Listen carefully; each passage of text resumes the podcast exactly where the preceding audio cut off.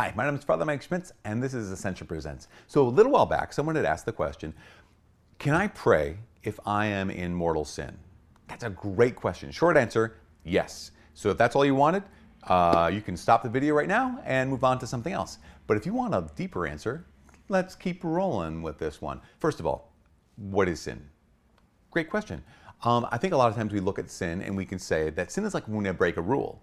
That makes sense, and that's that's not a bad way to look at sin. It's God has um, made his his nature known, um, that He is love and He is life and He is truth. All these things. So if I violate that nature of God, I, I work against love. I use someone, and I work against life, and there's there's death or hurt.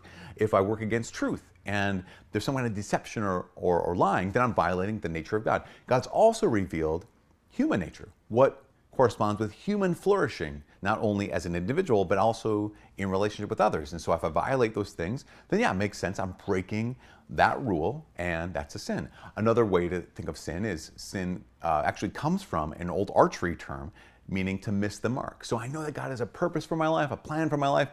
And if I'm living in such a way where I'm off track or I'm missing that target, then it's like a sin. So God has made his nature known. He's revealed to us our nature. But here's what he's also done he's also revealed his will. In revealing his nature, revealing our nature, he's also, also in addition, revealed his will, which means what? What he wants. And one of the things that God wants for us and with us more than anything else is he wants to be in relationship with us. That's that's what God wants more than else, anything else. And he wants us to be in relationship, right relationship with other people. So God revealed his nature, our nature, and what he wants, his will.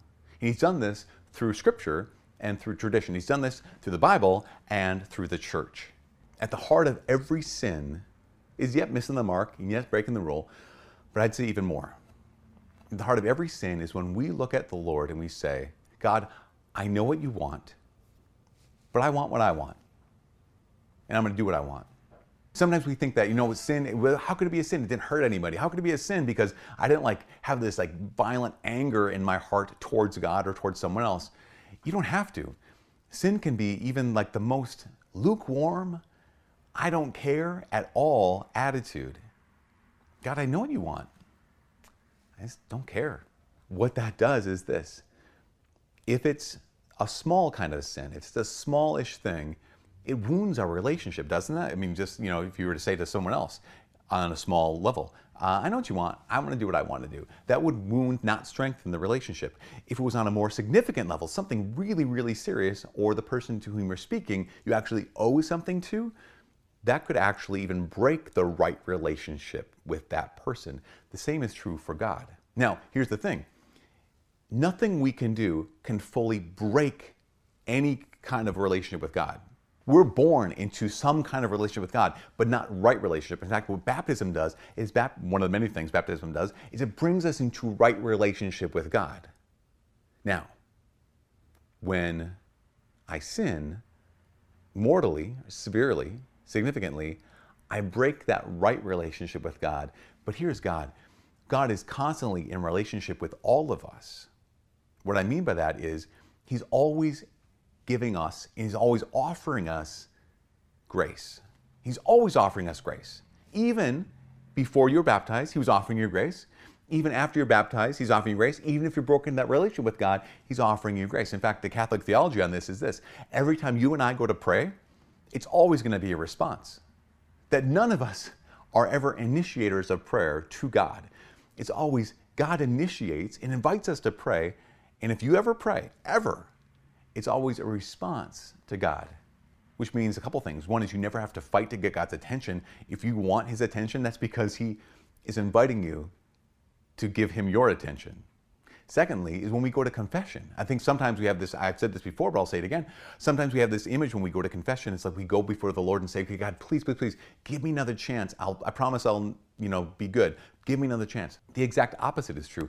When, we go, when you go to confession, it's actually God saying to you, please, give me another chance. Give me another chance to love you. Give me another chance to have mercy on you. Give me another chance to bring you into right relationship with me. Because why? Because the number one thing God wants with us is He wants to be in relationship with us. That's why sin is so awful because even the small sins, they wound that relationship. And there are such a thing as small sins. In fact, in 1 John chapter 5, St. John says this. He says, if you see a brother sinning, he says, uh, if the sin is not deadly, he should pray to God and God will give him life. No, this is, he clarifies, he says, this is only for sin that is not deadly. There is such a thing as deadly sin, about which I do not say you should pray. All wrongdoing is sin, but there is sin that is not deadly. Okay, so that's important to know that there's such a thing as what we call venial sin, such a thing as called that's called deadly sin or mortal sin. Now, venial sin can wound that right relationship with God. Mortal sin will break that right relationship with God. So, what if I find myself having broken that right relationship with God? Can I talk to Him? Yeah, absolutely.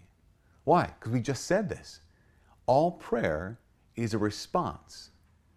If after having broken that right relationship with God, you want to pray, that's because God is interacting with you. That's because God is inviting you to that relationship again. God's inviting you to restore that relationship again. So, so whether you're called to pray, whether you're called to serve, like you're going to serve someone in Christ's name, say, "Man, I'm an immortal sin. I can't do this." No, you have to. Why? Because it's God's grace that enables you to serve in the first place. He's inviting you to do this.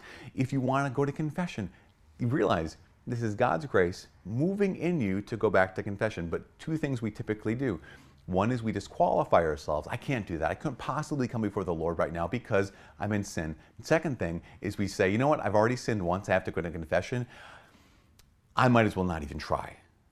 I might as well just keep sinning. And I would say, okay, I understand the temptation to that, but realize that even in a state where you've broken that right relationship with God, if you choose virtue, you grow in virtue. If you choose to say no to vice, you're growing in strength, you're growing in grace. Because why? Because God's grace is always, always available to us, even if we're not in that right relationship with God. Here's the last thing What can I do if I find myself right now in a state of mortal sin? Look at 1 John 1 9. 1 John 1 9 says this If we acknowledge our sins, he is faithful and just and will forgive our sins and cleanse us from every wrongdoing. First thing, acknowledge your sins. He's faithful and just and will begin to will cleanse us from every wrongdoing. Now, secondly, if you're Catholic, what you need to do is okay, I need to make a note of where am I intending to go to confession?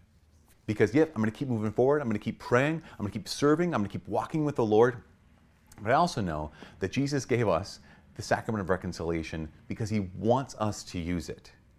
Also, in John's gospel, Jesus says this he looks at his apostles and breathes on them and says, Receive the Holy Spirit. Those whose sins you forgive are forgiven. Those whose sins you hold bound are held bound. So many of us say, Well, I'll just do the thing. I'll do the 1 John 1 9 thing. I'll, I'll acknowledge my sins before the Lord, and He'll forgive me of all my sins. Yes, He will. But you also know this, right? You know that He's given us, we know that He's given us confession because He wants us to use it. The heart of every sin is God, I know what you want. I don't care. I want what I want. Therefore, if you know God has given us confession, and say, I'll do it some other way, I'll try to do it some other through some other means, I'm not coming back to the Lord. It's like trying to come back to God without actually coming back to God. So, acknowledge our sins, plan to go to confession and do it. Third, is so important. In the moment where you realize, okay, that relationship with God, he just that's all he wants and I've broken it, let him love you. Like, really, let Him love you there. Because if we say, I'm out of right relationship with God, I'm disqualified from His love, then we don't get His love. We don't understand His love if we do that. Number one, acknowledge your sins. Number two, intend and then do confess your sins in confession. Number three, let Him love you right now. Yes, you can talk to God when you're not in a state of grace. Yes, you can talk to God when you're mortal sin. Yes, you can talk to God when that right relationship has been broken. And not only can you, but the reality is we have to. So please do. For all of us here at Ascension Presents, my name is Father Mike. God bless.